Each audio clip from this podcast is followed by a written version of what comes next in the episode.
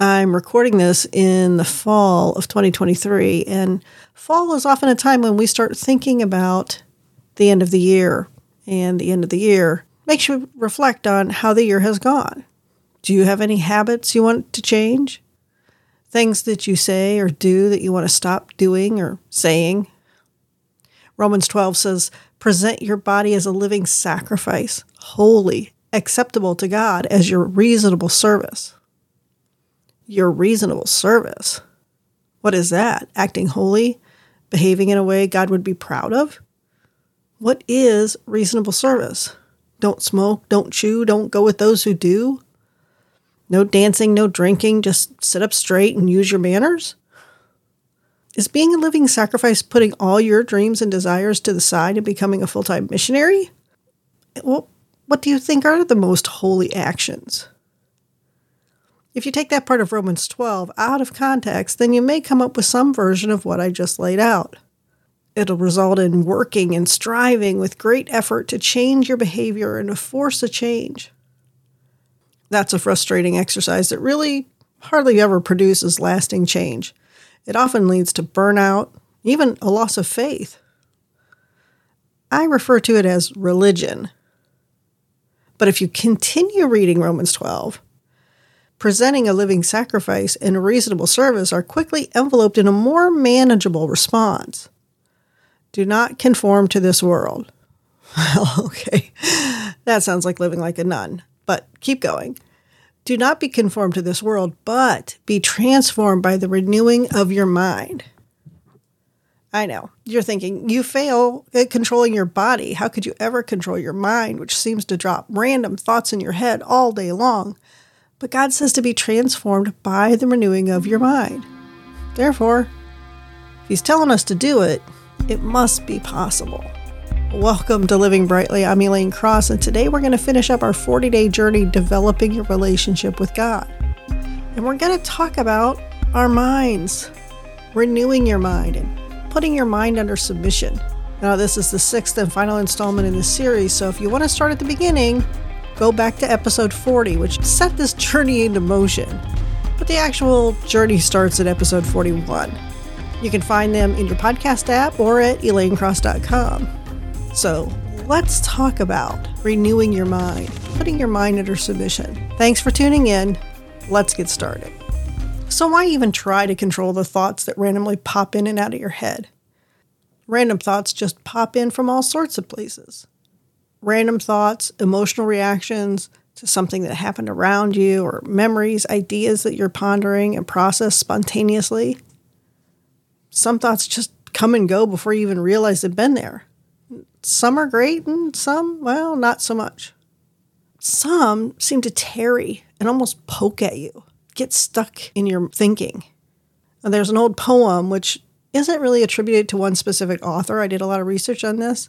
And I think that's because it is presented in a lot of different variations and it's derived both from scripture and from some philosophical teachings. So it's pretty common, although it, it does have little tweaks to it. I'm sure you'll recognize it. One version uses the word watch to carry the poem along, and the other uses sowing and reaping. Today I'm going to present my own version of it as a growing season. You know, farming takes a lot of time to go from planting to harvesting. So it's not really sowing and reaping, sowing and reaping, sowing and reaping, because it represents a journey of one long growing season. And we know a growing season is getting the ground ready, planting the seeds, and then a lot of waiting while the crop grows and becomes fruitful and then matures to the point where you can harvest it. It's a long time. So here we go. Your mind plants thoughts, which root ideas, and left unchecked, bud actions, blossom habits, and harvest identity. This is life. It's not all good, it's not all bad. Like a parent plants a thought in their children's head and they clarify it over time, describing how to root a vision, control your actions to bring that vision to fruition, and then harvesting a productive life. We do that by calling out their gifts and talents, offering a way to use those gifts and talents to serve others, and in turn, generate a living wage. It's a process and it takes time. But it starts with those ideas, those thoughts, those actions. Your thoughts produce ideas. And those ideas, that's where we have to make a check. Because if we leave them unchecked, if we let any random idea take over our mind and take over our actions, we're going to butt actions and habits that impact our destiny to be a negative identity. Life left unchecked can lead to less than desirable outcomes. Figuring out what you want to do when you grow up is often more about your lifestyle you want to live, how much money you make, kind of house you live in, than how you can serve God's other children. It becomes self serving, the attention paradigm. What about me? What am I going to get? What am I going to have? Now, if you don't know what I'm talking about with the attention paradigm, that was the last episode in the Developing Your Relationship with God series, episode 45. Covers those two. But again, I suggest you start at the beginning. The relational paradigm is using your gifts and talents out of a heart of service. Conversely, the attention paradigm is using your talents and gifts to get all you can, can all you get, and sit on the can. It's like you against everybody else. Yeah, that's no way to live. But your mind, you have to care for your mind just like your body.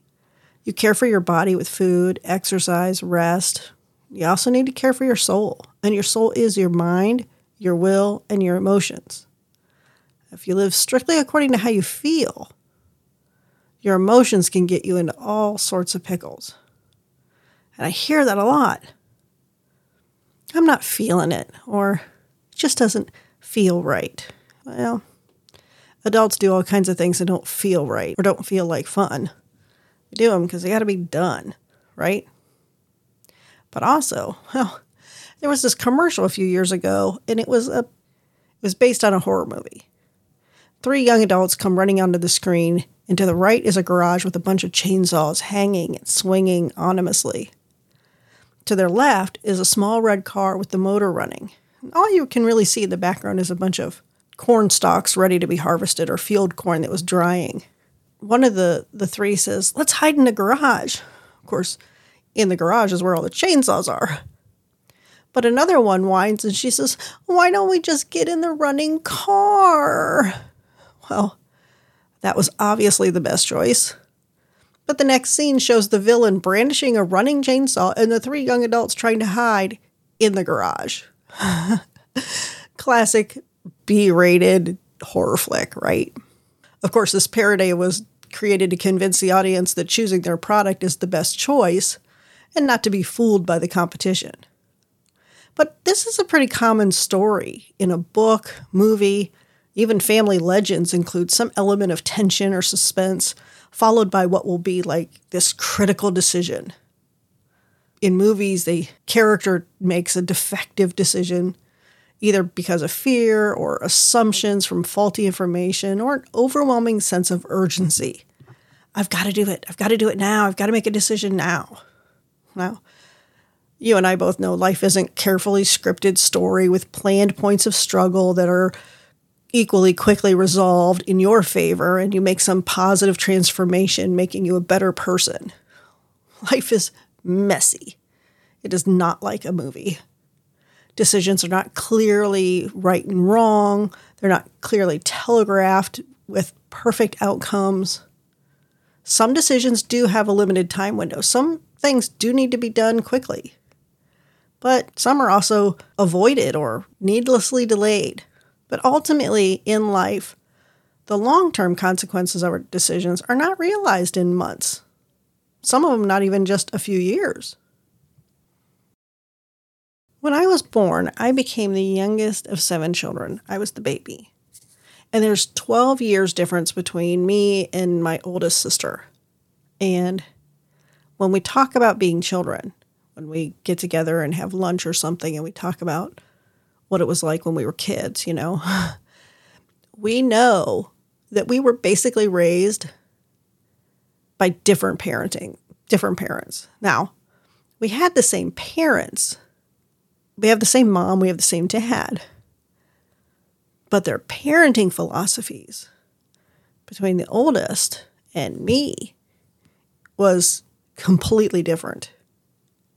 Now, for many years, my parents were very totalitarian, very dictatorial, And of course, that led to a lot of resistance and rebellion, and it resulted in bad decisions and very, very heavy consequences.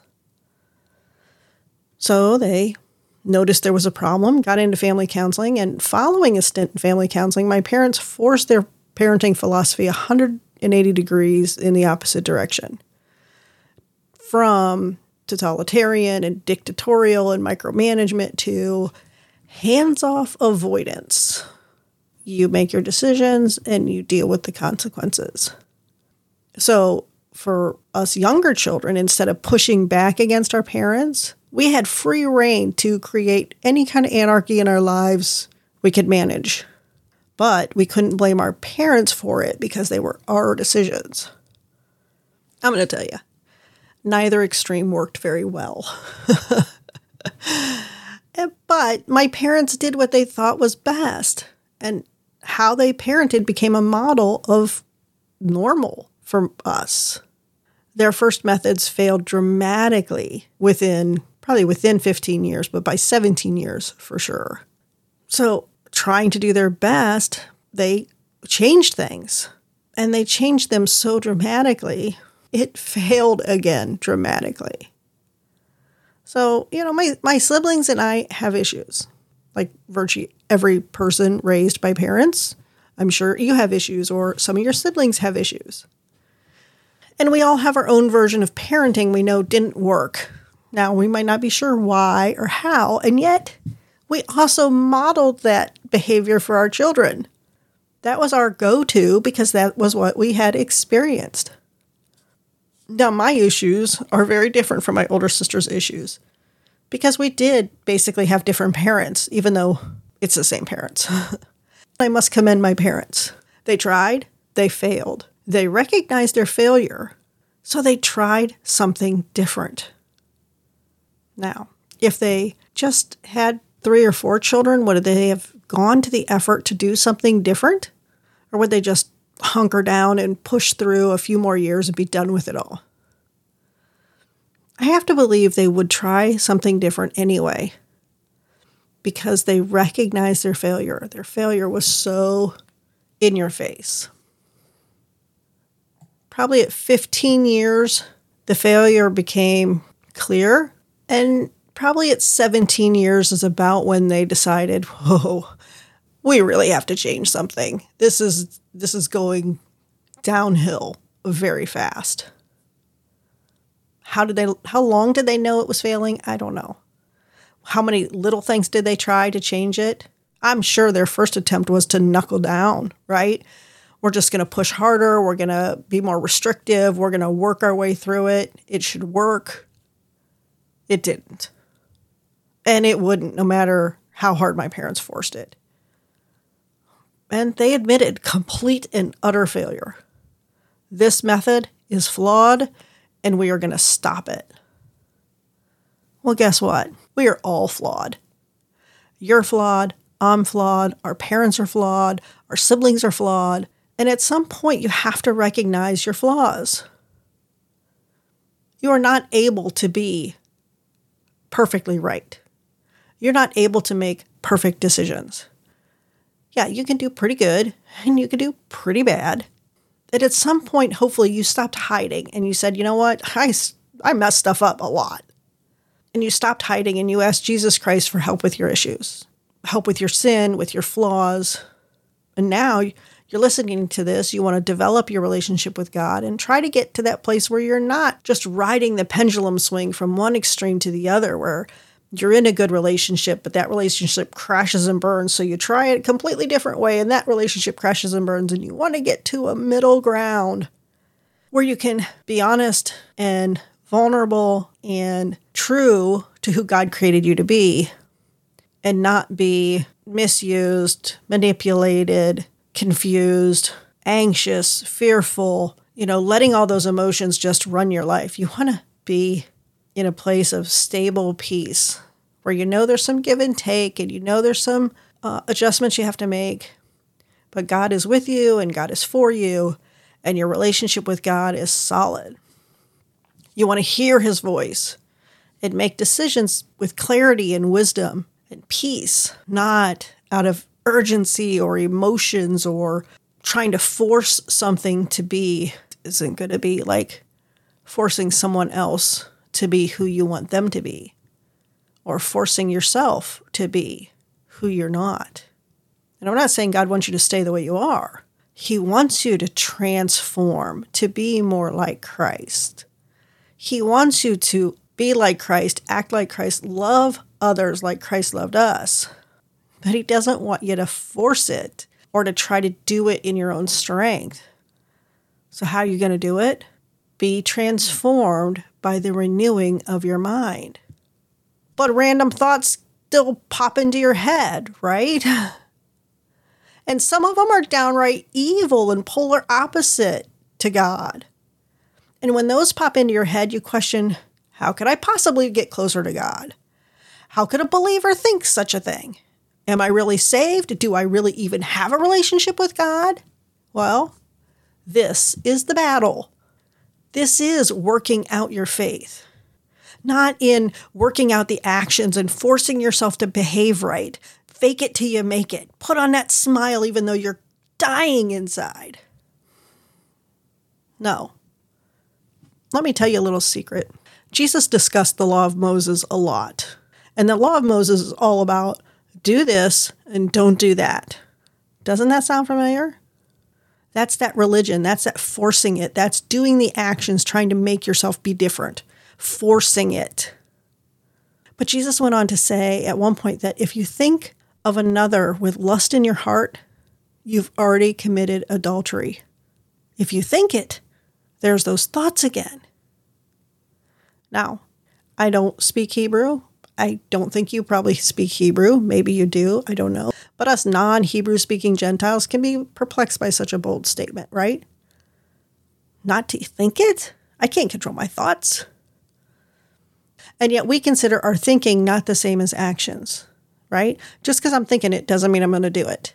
But in Hebrew, the same Hebrew word for words also means things or essence. And that word is devorim, which is the root word of Deuteronomy. We think in words, right? We don't think in letters, but words. And our words describe things and actions. And even if you think in pictures, if you think in images, those images sprout words or words sprout images, right? Images depending on how your mind works.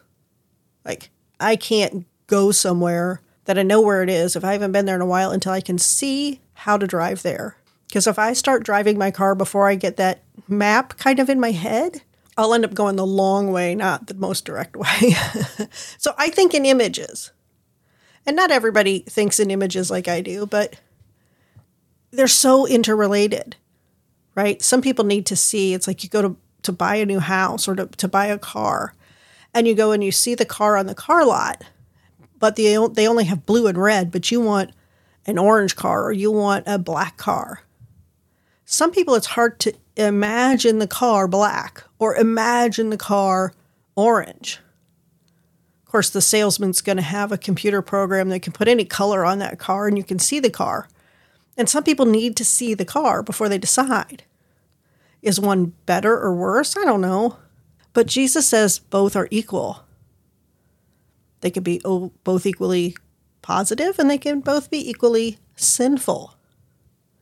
If you think about another with lust in your heart, you have already committed adultery. It's like our thinking has already made the commitment of the action. And that's what I was talking about. Our thoughts sprout ideas, and it's those ideas that blossom into action. If you see in your mind's eye or doodle out your thoughts, are you taking them captive? Or are you allowing your random thoughts to sprout ideas? This is where renewing your mind begins. I remember my kids doing something foolish and I would ask them, You weren't really thinking, were you? now, we are all guilty of making defective decisions based on faulty information. And some of that is because we acted too fast or we didn't process enough. But now what? We've got this defective decision. We've done this thing. And we can grow through that, right? We grow through the hard times. We learn a lot. And some of the strongest people you will ever meet have been through some of the worst experiences, some brought on by their own defective decisions, and some because other people mistreated them or put them in those bad situations. You've been through rough experiences. So have your friends, your parents, your siblings. I've been through rough experiences. And consequence sometimes is those experiences result in building walls to protect yourself. I get it. Life's messy and painful, and we find ways to protect ourselves because people are dangerous. But then we hear this great news of grace and forgiveness, and we want it. We want to be extended grace when our flaws explode into a mess on everybody around us. And we want forgiveness when all those messes and hurts cause real problems. And we've created those hurts and messes. We want to be forgiven. We want to be restored to a relationship. And God wants a close relationship with you. But even with Christ's forgiveness, your mind reminds you of all you've done. So when someone or something pokes one of those soft spots, pokes one of those things, thoughts pop in your head again, telling you you're not lovable, you're not good enough, you don't deserve anything better than that. You've gotten more than you deserve. What makes you think you should get anything more? Or if you screw up, your mind tells you you're useless, you're unforgivable, you're just trash. And even though you've heard the opposite, right? Your mind immediately wants to agree with those thoughts. Well, maybe I'm not worthy. Maybe I don't deserve to be loved. Maybe I have to be alone the rest of my life. No, that is not true. You are not those things because you are made in the image of God. God made you intentionally, He made you on purpose. Regardless of what your parents say, regardless of what your siblings say, you are beloved. You are precious. You are made in the image of God. And this truth that you are valuable is so deeply rooted into American society, at least. I can't speak for other countries because I didn't grow up there. But in American society, it shows up over and over and over again in books and movies, and Americans love to cheer for the underdog, the mistreated, or the transformation, the bad guy gone good, right? The person who pulls himself out of the gutter and becomes president. That is who you are. That is who God created you to be. But let's look at this from an imagery perspective, I've got three movies I want to talk to you about. And as I was preparing this, these popped into my mind. And I have to believe that it was the Holy Spirit popping those ideas into my mind because it's an odd collection of movies. Before we get into these four videos, let's take a break and remember that this is a value for value podcast. Thank you for listening. If you're enjoying this podcast and find value in what you hear, all I ask is you turn that value into a number and go to elaynecross.com and make a donation. I freely provide my time, talent, and treasure to publish it, but I need your help to continue to provide this for you. I know people need to hear this, so I won't set up a paywall or subscription level. I refuse to be beholden to advertising corporations that control the content. You are who I want to serve. So help produce the next episode to spark the light in someone else to push back against the chaos of darkness, one person at a time. Go to elaynecross.com, that's E L A Y N E, cross as in Jesus died on the cross.com, and make a donation. Then send a note to me at donation at elaynecross.com. Let's continue. So, in the first movie is Miss Congeniality. Now, this is where the Miss America pageant is being terrorized. So the FBI wants to plant an agent inside the pageant to root out who the bad guy is. I mean, there's got bomb threats and all kinds of stuff, but it's it's not an action movie. It's definitely more like a chick flick. And most of the female agents are not available, like one's on maternity leave and whatever, except this one. And she's gangly and clumsy and rough and tumble. And the reality is, Gracie Hart is the only one available. of course, the men have a heyday with this. They have a sport out of creating images of her in various competitions, right? Like she, they create an image with her with a ball ground on and her hair's all disfigured or whatever, and her got uh, her army boots on or whatever. And Gracie, as a character, has firmly rejected the feminine facade. She prefers to be tough and aggressive and kind of stand on her own two feet and not take anybody's garbage. But she's the one. So she's going to the pageant. So what do they do? They hire this Victor Melling, and he's a renowned consultant. He's a coach to bring out Gracie's feminine side. And she resists it and she flounders. But as the movie progresses, she embraces this part of herself that in reality she has long resisted and rejected. She's always been a woman, but she's never really embraced the beauty of being feminine. Now, we in the audience know she's beautiful and graceful because the actress is Sandra Bullock. But Gracie, the character, she doesn't know that. And this humorous transformation kind of depicts the truth God is trying to get you to embrace. He created you in His image for His purpose, but life and experience has encouraged you to develop a persona and a mindset that is different and divergent from his truth. Because that's persona, the persona that you have created is to protect you. Now, it could easily be a man as well as a woman, right? Could be a man who's always the tough guy and bold and brash or whatever, and doesn't know how to be gentle and vulnerable and trust his friends and trust others, right? This isn't a, a male female thing. This is just this persona that we create because of life experiences that is polar opposite from who God created you to be. Developing your relationship with God will help you step into the person God created you to be and set some of that persona, that protective attitudes and actions aside to be who God really wants you to be who he really created you to be. The second movie is Runaway Bride. The main character, Maggie Carpenter, has been to the altar several times and flees just before the ceremony starts. She wants to be married, but she suffers from this internal flaw that she is unaware of really until Ike Graham, this columnist, comes to call her out. So Ike Graham heard about this little story, this bride who's been to the altar but never gets married, and he wrote this quick little thing in a New York magazine and kind of got in trouble because he didn't actually fact check it and make sure it was actually real. So he goes to find her and find out if it's real. I call Maggie a conformist. She so fully embraces her fiance's preferences that she doesn't have any preferences of her own. And Ike notices this. Ike sees that she doesn't even know who she is. She doesn't know what she likes. She doesn't know what she doesn't like. So one morning, Ike prepares several breakfast dishes. It's kind of humorous, all the different types of breakfast. If you can imagine all the different types of breakfasts there are out there, he prepares all these different breakfast dishes and challenges Maggie to decide which one do you like?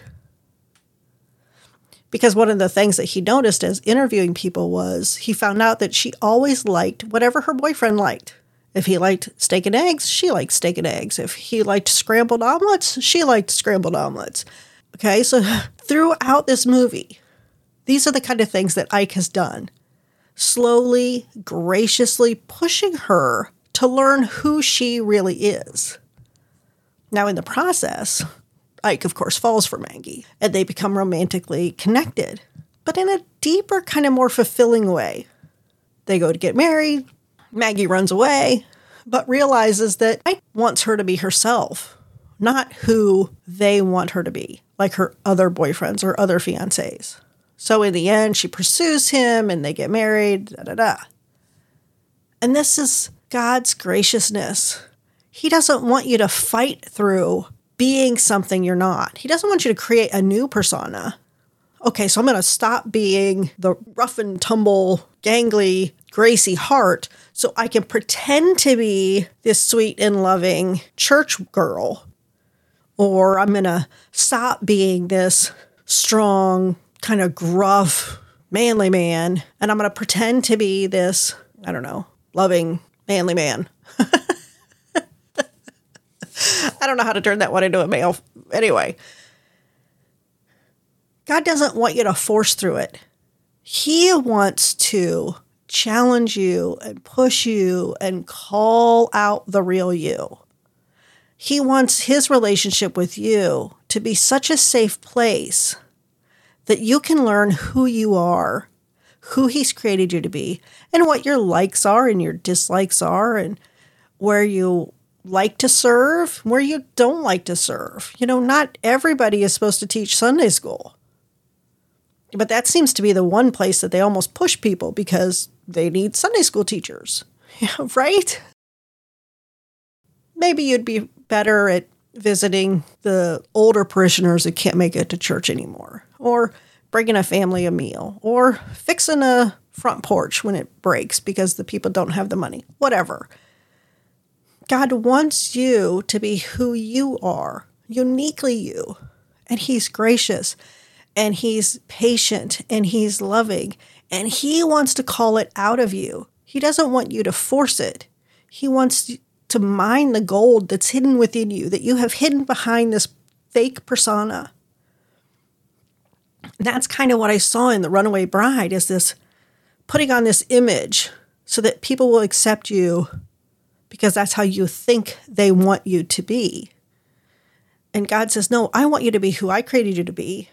And I want you to be who you are happy being, being fully yourself and fully loved and fully known so that you can be real with people and you can be honest with people because, frankly, you're finally being real with yourself and you're finally being honest with yourself. This is who I am. And God loves me this way, right? Men, this one's for you. The third movie is Taken. Now, this is an action adventure movie. This is probably not a chick flick. Pretty much, this is not a chick flick. But the main character in this one is also a girl. Well, not really a girl. I guess it's her dad. 17 year old Kim goes to Paris. Now, she goes to Paris with a friend, and this was not a thing her dad wanted her to do. But of course, worst thing happens she gets kidnapped. As the kidnaps are breaking through the door, Kim calls her dad. Now, her dad just happens to be an ex CIA officer, and she's talking to him and telling him what's happening. And he tells her, They're going to take you, but I'll come find you. And for the majority of the movie, Kim is being trafficked. And that is a horrible reality that we deal with that is happening today. And at some point, they discover she's a virgin, so she is worth top dollar and they put her up for auction. I mean, just the idea and the thought of the fear and the desperate hoping that her dad will actually find her, you know? She holds on to that. She holds on to this hope and faith that her father will get to her before she's killed or whatever. He can't, you know, in case he can't find her. That's her hope that he will find her. But the main character of this is the father. And while the kidnappers are taking Kim and her friend, one kidnapper takes the phone and listens to who she's talking to. And the father has this great little dialogue with him. And this is a quote directly from the movie. He says, I don't know who you are, and I don't know what you want. If you're looking for ransom, I can tell you I don't have money.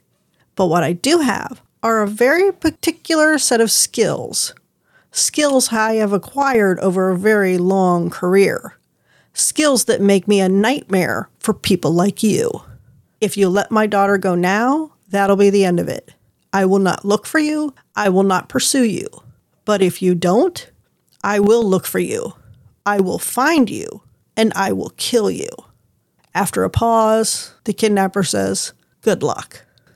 Of course, that is the story, and it's quite a lot of action, quite a lot of gunshots, quite a lot of tricky situations where you're not sure who's going to make it, but of course, you know the hero is going to make it. And the father finds her and gets to her just as the auction is kind of wrapping up.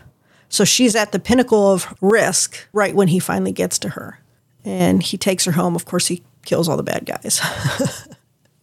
and this is where I think you can see the connection there to Father God these three movies offer a glimpse into the really the common struggle we all find ourselves in but can't really break free from. In Taken, the kidnappers represent the brokenness of this life. Everyone is out for themselves and willing to use, manipulate, and hurt others for their own benefit. the attention paradigm. Now, granted, it's not generally as extreme as that, but your brokenness, your sin nature, instills this kidnapper mindset within you at birth. You didn't ask for it. But Father God knows you are not really one of them. You are, precious child, made in his image. And he came as Jesus Christ to redeem you back to himself. He knows you are Kim and her girlfriend. And Jesus came and lived this life. And he took on all the punishment, all the suffering, all the ridicule, rejection, pain, beating, so that you could be a relationship with him. In Runaway Bride, the struggle to know who you really are is displayed in Ike's gentle but consistent nudging to get Maggie to stop conforming to the world around her and to the people around her, but embrace who she really is. Likewise, Jesus calls you not to conform to the world, but be transformed by renewing your mind. How? Examine what you think, challenge what you believe to be true, so that lies can be exposed and rejected and his truth can be embraced and lived out. Jesus calls you his bride, dearly loved, and a great treasure. But you have to lean into him and you have to trust him. You have to believe in him to walk with you through the struggle to discover who God created you to be, to walk with you through that process. Not to fight it out, just to walk it out, to trust him more and not trust the persona, the conforming to be what the world wants, but to be who God created you to be. And finally, in Miss Congeniality, Victor draws out Gracie's beauty and painstakingly trains her to behave as a beautiful woman, the beautiful woman she is, not a beautiful woman she isn't.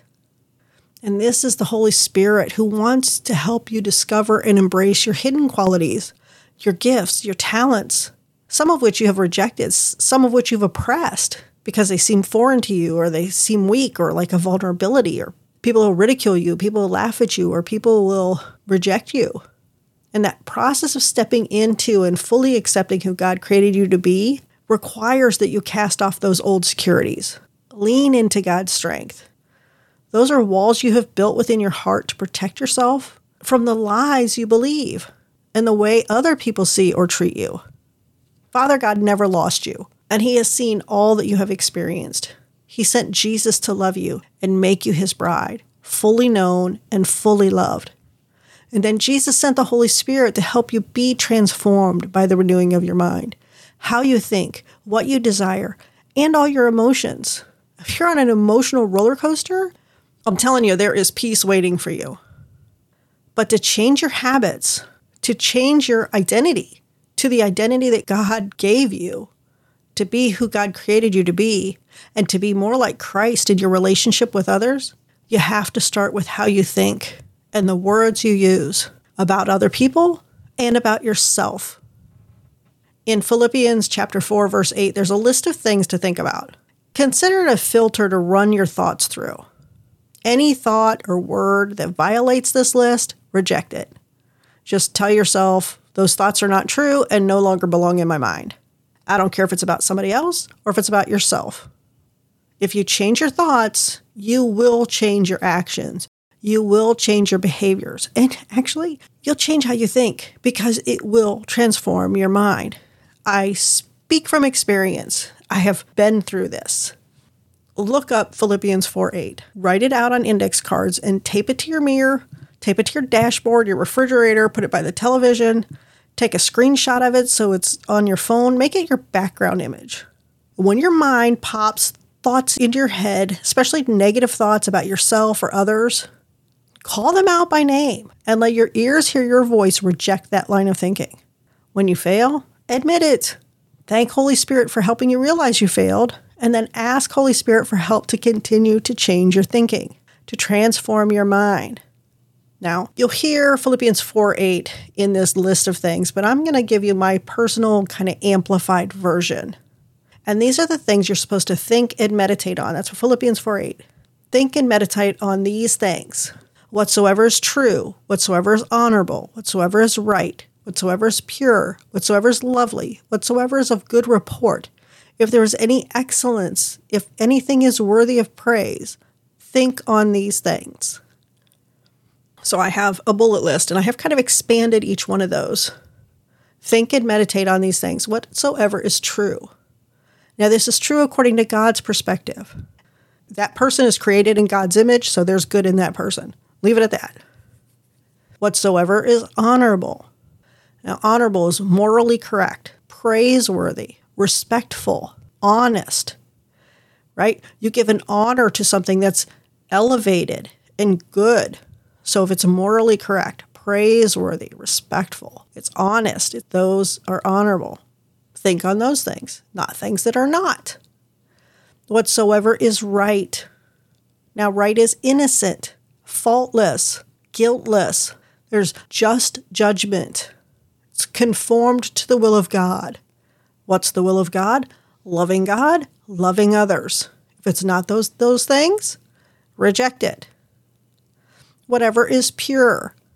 Pure is sacred, chaste, modest, immaculate, free from fault, reverent. Again, if it's those things, meditate on it, think on it, thank God for it. If it's not, reject it. Whatsoever is lovely, things that are lovely are pleasing, they're acceptable, and they're to the advantage of love. They advance love, not division or criticism, right? Lovely. Meditate on it, think on it, thank God for it whatsoever is of good report or good repute. It, it's sounding well, it's speaking life, speaking favor, speaking success. A good report is a, you know, like the workers come back and give a good report about how the harvest is going. So it's speaking success, it's speaking favor, it's speaking life. Then, if there is any excellence, virtuous thoughts, virtuous feelings, virtuous actions, moral goodness, moral excellence. All of this is uplifting. All of this is elevating. All of this is feel good. You don't gain anything by feeling negative thoughts or expressing negative thoughts or meditating on negative thoughts, right? No, no benefit there. And finally, if anything is worthy of praise, worthy of commendation, approval. And this is also like elevating another person or granting another person authority. So again, this lifting up, it's got an element of heroism or meritorious service, kind of like an award, worthy of praise. What do we praise? Praise God. We praise the touch of God in other people. I know that's a really long list. Again, this is all written down in my show notes. It'll be on my website. But when you read this list, you know there's thinking on these things and filtering your thoughts through those things. It doesn't leave a lot of room for judgment. And of course, the Bible says, judge not lest you be judged. It doesn't leave any room for lying. Keep your tongue from evil and your lips from lies. There's no room for perversity. Keep your mouth free of perversity and corrupt talk from your lips. It doesn't leave any room for angry outbursts. Fools give full vent to their rage, but the wise bring a calm end. And those are things you can, yeah, I know. Some things just come out of your mouth. There's no room for slander. Rid yourself of all slander and filthy language. Okay? Just hold your lips shut. Even if you're frustrated, just hold your lips shut. Don't utter it. Bitterness. Let all bitterness, wrath, anger, clamor, malice, and slander be put away from you. So think on these things, and there's no space for these other things. And that is enough work to transform your mind, especially if you're doing it prayerfully, asking Holy Spirit for help, thanking Holy Spirit for his guidance, and calling you to see and understand when you're doing some of these things you shouldn't. It's not about your behavior. It's not about fighting through. It's not about putting on a facade it's not about hiding yourself away, it's about embracing who God created you to be. By embracing God's language that is uplifting and loving toward others and controlling, putting under submission the language, the words, the emotions that are against God. This is developing your relationship with God. And this is a heavy lift. This is why it's the last week, but it is so important. So many of us are so careless with what we say. And a lot of the reason we're careless with what we say is because we're careless with our thoughts and we let our mind run rampant. Our mind is running anarchy all over us and we're letting it. And the sooner you catch those thoughts and throw them out, say, No, I'm not thinking that way. Even if you can't think of something positive to say about that person or that situation, say something positive to God. Thank you, God, for helping me notice that was a bad thought. I thank you and I praise you, and just focus on Him. If you can't say anything positive about the person, be thankful to Him. But if you really want to make this go fast, find something positive to say about the person or the situation because that will change your thinking really quick. Get stuck in a traffic jam? Why the bleep, bleep, bleep, bleep, bleep, right? Lord, I pray that you would just be with these people as they travel to work. I know they're in a hurry. I'm in a hurry. But I know, Lord, that my steps are ordered by you and I'm going to get to work at just the right time. I pray, Lord, that you would get us through this without any accidents and that you would keep everyone peaceful and calm, especially me, Lord. Just wash over me your peace. Holy Spirit, fill me with your peace and bless me this day and let me be a light to those around me. Your anger at the traffic will melt away, and it works for every person in every situation you have, every person, every situation you encounter. And as you focus on Him and you ask Him for help, your mind will be transformed. And as your mind is transformed, the taste and the appeal of these other things will, will taste as bad as God sees them. You won't want to be part of it, and you won't want to be around people who do it. You can do this. How do I know that? Because God is with you every step of the way. Holy Spirit wants to help you. Holy Spirit already brings to mind, oh, you probably shouldn't say that. Oh, slow down. Oh, whatever.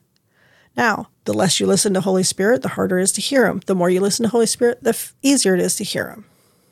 I know this is all new or some of it's new. And again, you've probably heard it, but exercising it is hard. Don't worry about the actions. Don't worry about the external stuff. Think about your mind. Think about what you're thinking. Control what you're thinking. And whatever you let in comes out. Out of the heart, the mouth speaks. So watch what you're watching. Watch what you're talking about. Watch who you're talking to, how you're talking, right?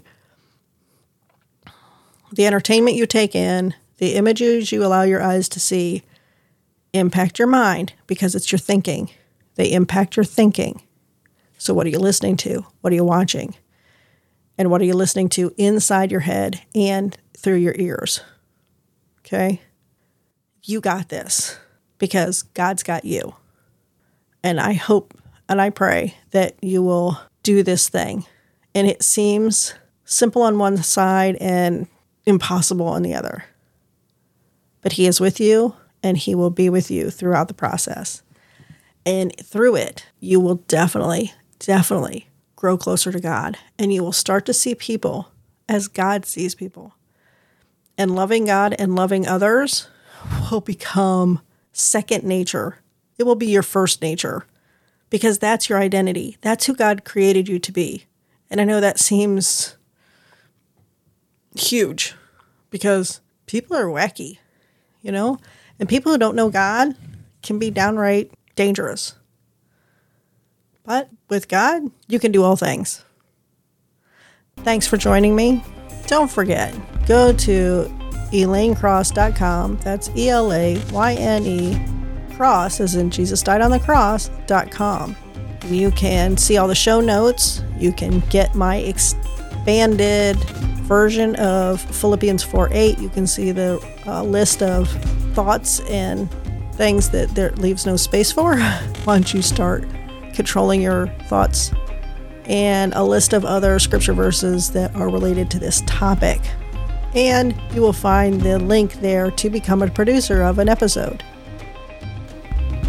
Do you want to start or further develop a relationship with Jesus? Go to elaynecross.com slash Jesus and download the free ebook, Connecting to Your True Power Source.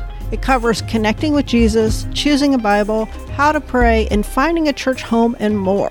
Again, that's elaynecross.com forward slash Jesus. Thanks for joining me. Till next time.